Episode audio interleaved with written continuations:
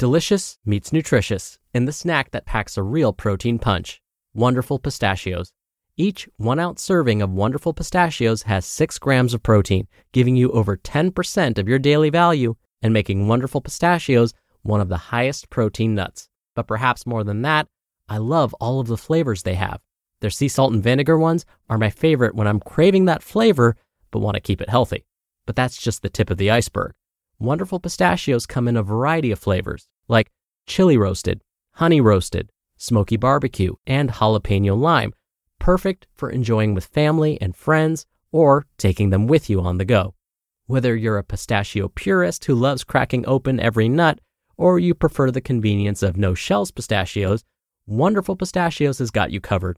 Grab Wonderful Pistachios and elevate your snacking game today. So fill up with a healthy snack when hunger strikes. Visit wonderfulpistachios.com to learn more. That's wonderfulpistachios.com. This is Optimal Health Daily, episode 2109. Does coffee really give you that mental edge? By Dr. Jenny Brockis of drjennybrockis.com. And I'm Dr. Neal, your host and narrator. This is the show that's all about improving your health and fitness. And I do that by simply reading an article for you along with some of my own commentary. So, with that, let's get right to it as we optimize your life. Does coffee really give you that mental edge? By Dr. Jenny Brockis of drjennybrockis.com. As a medical student at university, I must have consumed the equivalent of a small lake of instant coffee. Battling the demands of essays to be written and information to be memorized, I kept myself going with my trusty kettle and large jar of instant coffee. By the time I graduated, I was so sick of the stuff I couldn't drink it anymore and switched to tea. It's only been in recent years that I've actually started to enjoy coffee again, but I still can't drink the instant stuff. It has to be real coffee. And I have to say, I look forward to my daily mid morning cup. I love the wonderful aroma and savor every last drop but does it do anything for our brain in terms of mental performance? Caffeine has been described as the world's most widely consumed psychostimulant. How many of us start our day with that cup just to get us going? Apparently, 90% of Americans do.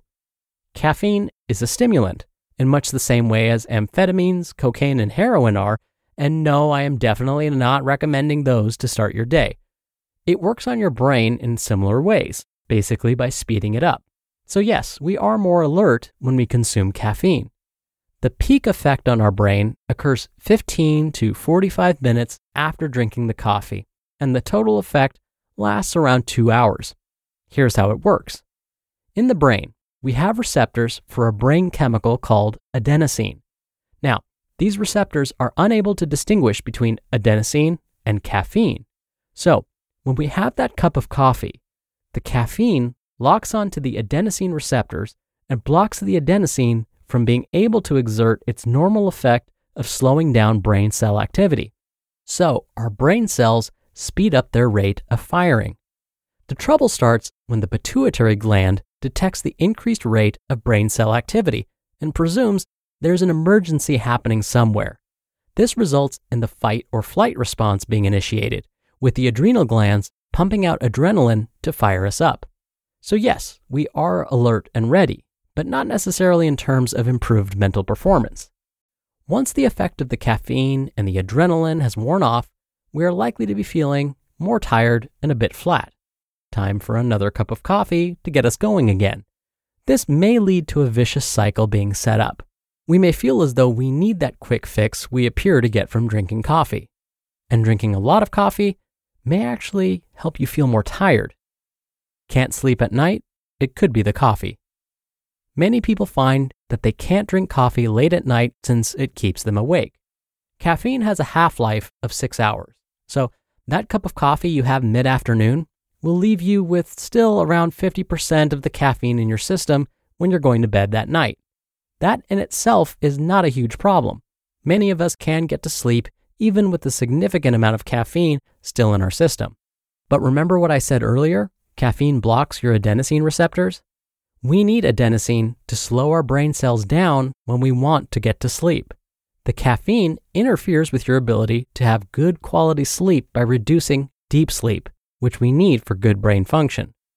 But there is some good news about caffeine.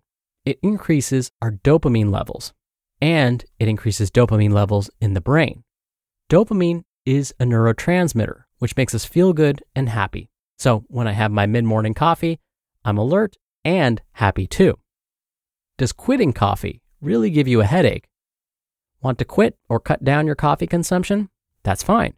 Just be prepared for the withdrawals. You may have heard of people telling you they get a caffeine withdrawal headache if they miss their coffee or try to cut down. That's because the caffeine causes blood vessels to constrict. When caffeine consumption is stopped, the blood vessels get bigger or enlarge, also known as dilate. This enlargement of the vessels increases blood flow around the brain and the pressure around the surrounding nerves. This can then trigger the headache. Other signs and symptoms of withdrawal may be aches and pains, extreme tiredness, and depression. But luckily, the worst is only for a couple of days. Researchers at the University of Vermont and Johns Hopkins School of Medicine published a paper in 2009 demonstrating the physiological effect on our brain of quitting caffeine. Caffeine withdrawal produced electroencephalogram changes, or EEG changes, associated with the feeling of fatigue. On the ultrasound, cerebral blood flow was shown to increase, and subjectively, those in the study reported feeling sluggish, tired, and weary. So, yes, it can take several days to get over the worst with reduced alertness and slower reaction times.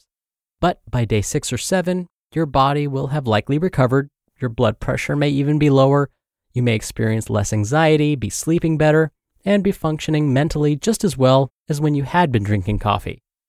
The study revealed that those people who drink coffee regularly have no mental benefit or advantage over those that don't, despite those of us who like to think it helps give us the edge. Oh well, maybe we should just enjoy coffee and its caffeine for what it is a stimulant that will give us short term, increased alertness and happiness. We just need to make sure we don't have so much that we impair our brain fitness and mental performance. You just listened to the post titled, Does Coffee Really Give You That Mental Edge? by Dr. Jenny Brockis of drjennybrockis.com. When you're hiring, it feels amazing to finally close out a job search. But what if you could get rid of the search and just match? You can with Indeed. Indeed is your matching and hiring platform with over 350 million global monthly visitors and a matching engine that helps you find quality candidates fast. Ditch the busy work. Use Indeed for scheduling, screening, and messaging. 93% of employers agree Indeed delivers the highest quality matches compared to other job sites. One of the things I love about Indeed is that it filters out incompatible applicants. So when you're hiring, the process is much faster and you only have to consider applicants that are already likely to be a great fit. And listeners of this show will get a $75 sponsored job credit to get your jobs more visibility at indeed.com slash health. Just go to indeed.com slash health right now and support our show by saying you heard about Indeed on this podcast. Indeed.com slash health. Terms and conditions apply. Need to hire? You need Indeed. Dr. Neal here for my commentary. So, Dr. Brockis was mentioning getting too much caffeine. How much caffeine is too much? According to the dietary guidelines for Americans, adults should not exceed 400 milligrams of caffeine per day. An average cup of coffee can contain anywhere from 75 to 150 milligrams of caffeine. Now, when it comes to some of the potential health benefits of consuming coffee or caffeine, many studies have found that six to seven cups of coffee a day can be beneficial. Here's the deal though, as Dr. Brockis mentioned, for some, that may be way too much coffee or caffeine. In fact, for those with certain pre existing conditions, they may want to stay away from coffee and other sources of caffeine altogether. For example, those with stomach ulcers, those with gastroesophageal reflux disease, also known as acid reflux, inflammatory bowel disease, irritable bowel syndrome, insomnia, anxiety, hypertension, or type 2 diabetes, these folks may want to stay away from caffeine. And for those that are pregnant, the American Congress of Obstetricians and Gynecologists says less than 200 milligrams of caffeine per day is safe, but Some other doctors may insist upon complete abstinence. And as far as children go, the American Food and Drug Administration has not set a level for children. In fact, the American Academy of Pediatrics discourages the consumption of caffeine and other stimulants by children and adolescents. But if you find you enjoy coffee and it's not making you feel badly, you find that it makes you happy and you're not experiencing any side effects, enjoy it and drink up. All right, that'll do it for today. Thank you so much for being here. Thank you for staying all the way through to the end.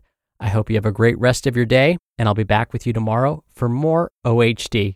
And that's where your optimal life awaits.